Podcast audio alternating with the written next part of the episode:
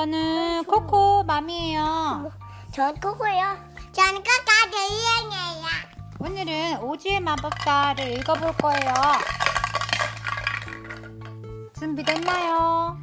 네, 네, 나나나나나나. 미국 캔자스의 넓은 초원에 도로시가 아저씨 아주머니와 함께 살았어요. 도로시에게는 토토라는 귀여운 강아지가 있었어요. 토토는 도로시에게 친구처럼 소중했답니다. 어느 날 커다란 회오리 바람이 집을 덮쳤어요. 갑자기 집이 빙글빙글 돌면서 하늘로 떠올랐지요. 살려주세요! 살려주세요! 그러나 집은 하늘로 자꾸자꾸 올라갔어요. 도로시는 그만 정신을 잃고 말았어요. 여기가 어디지? 창으로 밝은 태양이 쏟아져 들어왔어요. 도로시는 토토를 데리고 밖으로 나왔어요. 어머나 아름다워라. 눈앞에는 처음 보는 멋진 풍경이 펼쳐져 있었어요. 그때 이상한 사람들이 다가왔어요. 키는 도로시만 했지만 얼굴은 어른처럼 생긴 사람들이었어요. 난 북쪽 마녀예요. 동쪽 마녀를 없애줘서 고마워요. 북쪽 마녀가 상냥한 목소리로 말했어요. 그게 무슨 소리예요? 저길 봐요.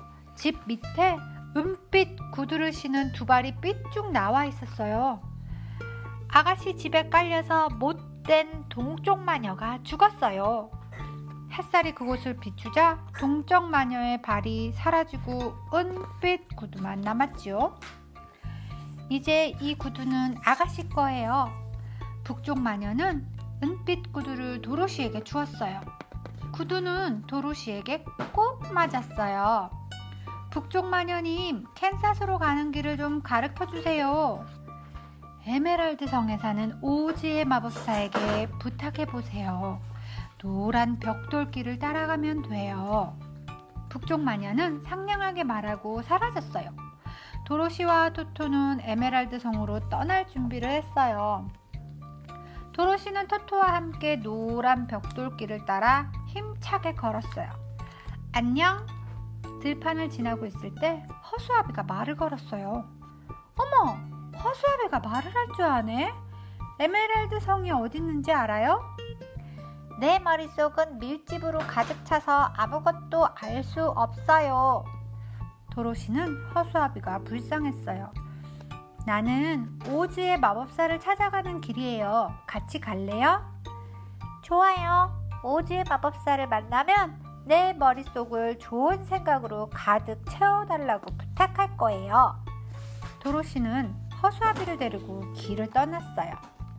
도로시와 허수아비가 바삐 가는데 양철로 만든 나무꾼이 꼼짝 못하고 있었어요. 부탁이에요. 숲속 헛간에 있는 기름통 좀 가져다 주세요. 도로시는 기름통을 가져와 양철 나무꾼의 손과 발에 부어주었어요. 그러자 양철 나무꾼은 금세 움직일 수가 있게 되었어요. 고마워요. 그런데 당신들은 어디로 가는 길이에요? 우리는 무엇이든지 소원을 들어주는 오지의 마법사한테 가는 거예요. 나도 따뜻한 심장을 갖고 싶어요. 같이 갈 수 있나요? 도로시는 양철 나무꾼도 데리고 갔어요. 숲속을 지날 때였어요. 갑자기 고다란 사자가 튀어나왔어요. 토토가 지저대자 사자는 토토에게 덤벼들려고 했어요. 도로시는 위험을 무릅쓰고 사자의 콧등을 힘껏 때렸어요. 작은 강아지를 괴롭히다니 부끄럽지도 않아요? 난 겁쟁이에요. 강아지가 무서워서 그랬어요. 사자가 강아지를 무서워하다니요. 모두들 깔깔대며 웃었어요. 사자는 용감해지고 싶다고 했어요. 도로시는 사자도 데리고 에메랄드 성으로 향했어요. 한참을 가다 보니 깊은 골짜기가 나왔어요. 저기를 어떻게 건너지? 모두들 발을 동동 구르고 있는데 허수아비가 말했어요. 그 나무를 도끼로 잘라 나, 다리를 만들어요. 양철 나무꾼은 옆에 있는 나무를 도끼로 찍어 쓰러뜨렸어요. 사자는 나무를 앞발로 힘껏 밀어 강 건너편에 닿게 했지요. 모두들 나무 다리를 밟고 골짜기를 건넜어요. 그런데 못된 괴물이 다리를 건너오지 뭐예요? 허수아비, 사자, 양철, 나무꾼이 다리를 골짜기 아래로 떨어뜨리자 괴물도 함께 떨어졌어요. 마침내 눈부시게 아름다운 에메랄드 성에 도착했어요. 어머, 너무나 아름다운 성이야. 도로시와 허수아비, 양철 나무꾼, 겁쟁이 사자는 서둘러 오주의 마법사를 찾아갔어요. 마법사님, 저희들의 소원을 들어주세요. 도로시는 집으로 가는 길을, 허수아비는 머리를, 양철 나무꾼은 심장을, 겁쟁이 사자는 용기를, 모두 모두 한 가지씩 소원을 말했어요.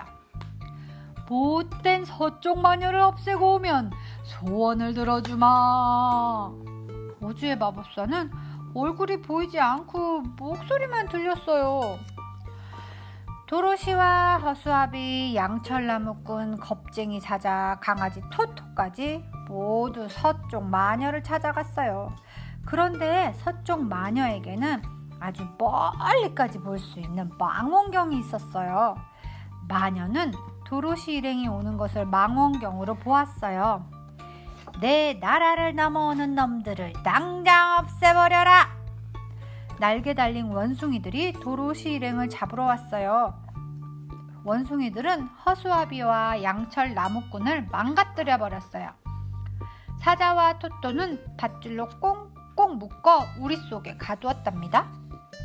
도로시는 선쪽 마녀 앞에 끌려왔어요. 마녀는 도로시가 신고 있는 은빛 구두가 탐났어요. 도로시를 넘어뜨려 구두 한 짝을 빼앗았지요. 남의 구두를 빼앗다니 당신은 정말 나쁜 마녀로군요. 화가 난 도로시가 양동이에 있는 물을 마녀에게 끼얹었어요. 와, 살려줘! 난 물에 녹는단 말이야! 정말이었어요. 서쪽 마녀는 설탕처럼 녹아서 감쪽같이 사라져버렸어요. 마녀를 없앤 도로시는 에메랄드 성으로 돌아왔어요. 마법사님, 이제 우리의 소원을 들어주세요. 오주의 마법사는 허수아비에게 왕결을 채운 머리를, 양철 나무꾼에게는 비단으로 만든 심장을, 사자에게는 용기가 생기는 포도주를 주었어요. 저도 빨리 캔사스 집으로 보내주세요. 도로시가 오주의 마법사를 보챘어요. 도로시, 난 사실 마법사가 아니야. 너처럼 사람이란다. 기구를 타고 이곳에 오게 된 거야. 오즈의 마법사 대신 웬 할아버지가 불쑥 나타났어요. 할아버지는 그동안 자신을 오즈의 마법사라고 속여왔던 거예요. 도로시는 할아버지가 고친 기구를 타러, 타고 가기로 했어요. 도로시가 토토를 안고 기구에 타려는데 토토가 품에서 빠져나와 기구를 묶어놓은 밧줄을 풀어버렸지 뭐예요? 순간 기구가 붕 하늘로 떠올랐어요. 안 돼요 할아버지 저도 데려가 주세요. 이제 나도 어쩔 수가 없다. 도로시 남쪽 마녀를 찾아가 보너라. 도로시는 남쪽 마녀를 찾아가 부탁했어요. 도로시 내가 신고 있는 구두는 마법의 구두란다. 구두 뒤꿈치를 바닥에 세 번 부딪혀 보렴. 그럼 내가 가고 싶은 곳은 어디든 데려다 줄 거야. 도로시는 허수아비와 양철 나무꾼과 용감해진 사자와 작별을 아쉬운 작별 인사를 했어요. 그리고 토토를 안고 발을 쿵쿵쿵 세 번 구르자 눈 깜짝할 새에 캔자스 집에 와 있었어요. 오, 도로시 네가 돌아왔구나. 아저씨와 아주머니는 도로시를 안으며 기뻐했답니다. The end. Bye bye. Bye bye.